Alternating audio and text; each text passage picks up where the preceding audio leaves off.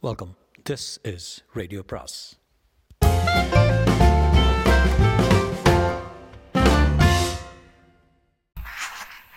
அனைவருக்கும் அன்பு வணக்கம். தீண்டும் இன்பம் சுஜாதாவின் தீண்டும் இன்பம் பாகம் இருபத்தி ஐந்து. குழந்தையா என்றாள் மரகதம் குரலில் அவள் அதிகம் ஆச்சரியம் காட்டவில்லை. இதை ஒருவாறு எதிர்பார்த்தவள் போலத்தான் பேசினாள். நீ கடைசியில் அபார்ஷன் பண்ணிக்கலையா? கையெழுத்தெல்லாம் வாங்கிட்டு போறீங்க என் பொண்ணு தானே? எதுலையாவது மாட்டிப்பேன் லேட் ஆகிடுதா என்னாச்சு? வேணுட்டு தான் பண்ணிக்கலாமா என்றாள் அகல்யா எரிச்சலாக. இப்போ என்ன கையில் குழந்தையா? ஆமாம் நாசமாக போச்சு. ஆனால் பெண்ணா? பெண். பெட் பொட்டை வேறையா? எத்தனை நாள் ஆச்சு? இன்னொரு மாதம் ஆகலை.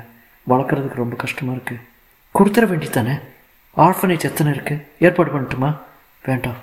இப்போ நீ ஒரு மாதத்துக்காக என் கூட வந்து இந்த குழந்தை என் பரீட்சை முடிகிற வரைக்கும் பார்த்துப்பியான்னு கேட்கத்தான் நான் ஃபோன் பண்ணேன்.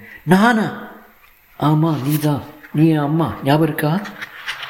உங்கள் அப்பா என்ன சொல்கிறான் பணம் கொடுத்துருவாரு. அவர்கிட்ட சொல்லலை. அவனை கேட்டுப்பாரு ஒரு தாதியை ஏற்பாடு பண்ணுவான். வேணும் வேணும் மட்டும் பணம் இருக்கே. உங்ககிட்ட போய் கேட்டேன் பாரு. என் புத்தியை செருப்பால் அடிக்கணும். ஏம்மா கோர்ட்டில் நீ சொன்ன சாட்சியெல்லாம் மறக்க முடியுமா கண்ணு? என்றாள்.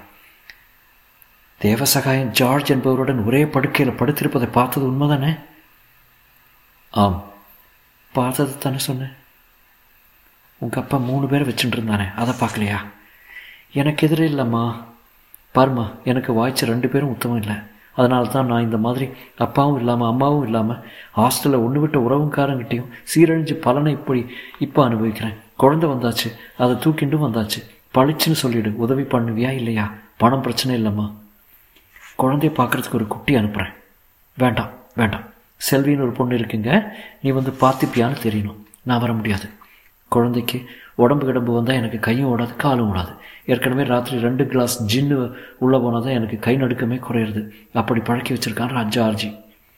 என்ன மாதிரி அம்மாமா நீ? உலகத்தில் ஒவ்வொருத்தையும் பொண்ணுக்கு என்னவெல்லாம் செய்கிறா ஒரு நெருக்கடியில் உதவு பண்ண மாட்டியாம்மா? நான் என்ன பாவத்தை பண்ணேன்? நீ பண்ண பாவம் என் வயிற்றில் பிறந்தது தான் ஒரு குப்பத்தில் பிறந்திருந்தா கூட பெருமையாக வளர்த்துருப்பேன். இப்போ வந்து பிறந்த இங்கே வந்து பிறந்த முதல்ல நல்லா தானடி வளர்ந்தேன் பாட்டி உன்னை எப்படியெல்லாம் தாளாட்டினா? உண்மை தெரியாமல் மாமியாரும் பிள்ளையமாவே சேர்ந்து என்னை வீட்டை விட்டு துரத்தி? பாரு உனக்கு சின்ன வயசில் நடந்த பல விஷயங்கள் தெரியாது. ஒரு நான் சொல்கிறேன் தொடையில் மாரில் போட்டு சூட்டை தழும்ப காட்டியிருக்கேனா? எல்லாம் காட்டியாச்சுமா. என் மனசில் ஏற்பட்ட தழும்பை தான் நீ பார்க்கல. இப்போவே வரட்டுமா? குழந்தைய பார்க்க. எங்கே இருக்க சொல்லு? என்னவோ பண்ணு. என்று ஃபோனை வைத்தாள் அந்த பெண் செல்வி குழந்தையை வைத்திருக்கும் தோரணையே சரியில்லை. கைகொள்ளாமல் அழுதது அதை அவளிடமிருந்து பிடுங்கிக் கொண்டான். வாசல் மணி ஒடி ஒலித்தது. குழந்தையை மீண்டும் செல்வியிடம் கொடுத்துவிட்டு திறந்தான். ரகு ஹாய் என்றான். அவனை கண்டது முதல் பயம்தான் தோன்ற கதவை சாத்தினான். ரகு காலால் தடுத்து நிறுத்தினான். முகத்தில் மூன்று நாள் தாடி இருந்தது. என்னவோ போல இருந்தான். திகிலாக இருந்தது அகல்யாவுக்கு. டெலிஃபோனை நாடினான். போ போலீஸ்க்கு ஃபோன் பண்ணுவேன். இங்கேருந்து போயிடு தூக்கமில்லாத கண்களின் கீழ் நிழல்கள் தெரிந்த நீ இங்கே இருக்கேன்னு நதுரா சொல்லிச்சு. ஐயோ அதை ஏன் உங்ககிட்ட சொன்னான் ரகு ப்ளீஸ் என்னை யார் யாரை பழி வைக்கணும் யாரை கொல்லணும் உனக்கு? உனக்கு உதவி செய்ய வந்தாங்க இல்லையா? நீ செய்த உதவி போதாதா? ஸ்ரீதரனை நீ தானே போட. எனக்கு கடவுள் மேலே நம்பிக்கையே போச்சு. உன் மாதிரி ஆளுங்க ஜெயிலில் இல்லாமல் வெளியே உழவுறாங்க பாரு. கோர்ட்டில் சாட்சி பத்தாதுன்னு வெளியே விட்டுட்டான் இல்லையா? என்று விரும்பினான். கல்யா மன்னிப்பு கேட்குறதுக்கு தான் இங்கே வந்தேன். உன்னை ஒன்றும் சொல்ல மாட்டேன். செய்ய மாட்டேன்.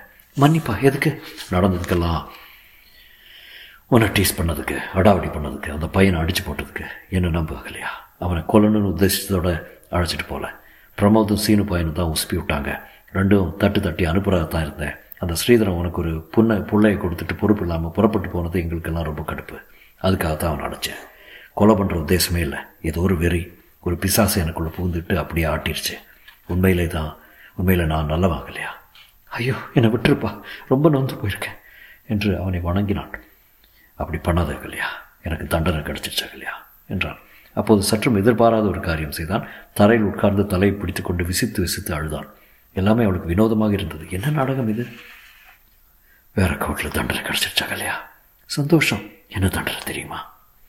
எனக்கு தெரிஞ்சு இஷ்டம் இல்லை ஐ ஜஸ்ட் டோன்ட் கேர் நீ இப்போ போறியா?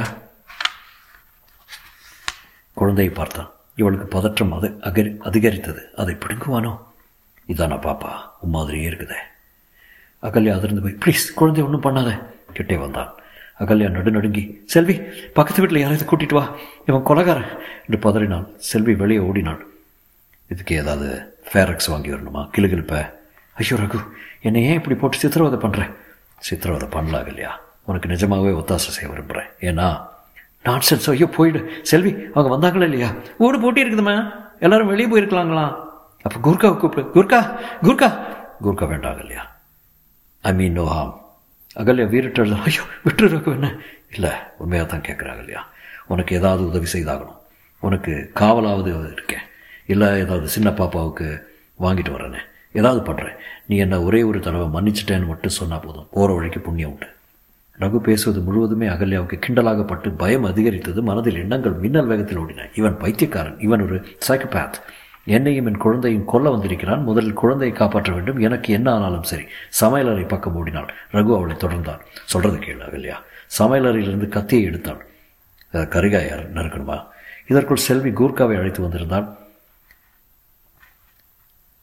அம்மா திருடம் உள்ளார புகுந்து கொல்ல வர்றான் என்றதும் கூர்காவும் மற்ற இரண்டு ஆட்களும் தடதடவென்று நுழைந்தார்கள். ஏகா அகல்யா எனக்கு எய்ட்ஸ் வந்திருக்கேன் கொஞ்ச நாள் தான் இருப்பேன். செத்து போகிறதுக்குள்ள உங்ககிட்ட ஏதாவது ஒரு விதத்தில் மன்னிப்பு இல்லைனாலும் நல்ல பேராது வாங்கணும்னு மனசு கிடந்து அலையுதா அகல்யா என்றான் ரகு. இவன் தாங்க என்று சொல்லி செல்வி கூர்காவை அழைத்து வர அகல்யா இருங்க என்று சொல்வதற்குள் அவன் மண்டையில் பெரிய சுழியால் உரையாடி ரகு அந்த இடத்திலே சுருண்டு விழுந்தான். போலீஸுக்கு யாரோ ஃபோன் செய்ய அகல்யா பிரமப்புடன் பிரமிப்புடன் இருந்த இடத்திலேயே நின்றான். யாருமே அவன் ஒரு ஃப்ரெண்டு என்றான். தொடரும்.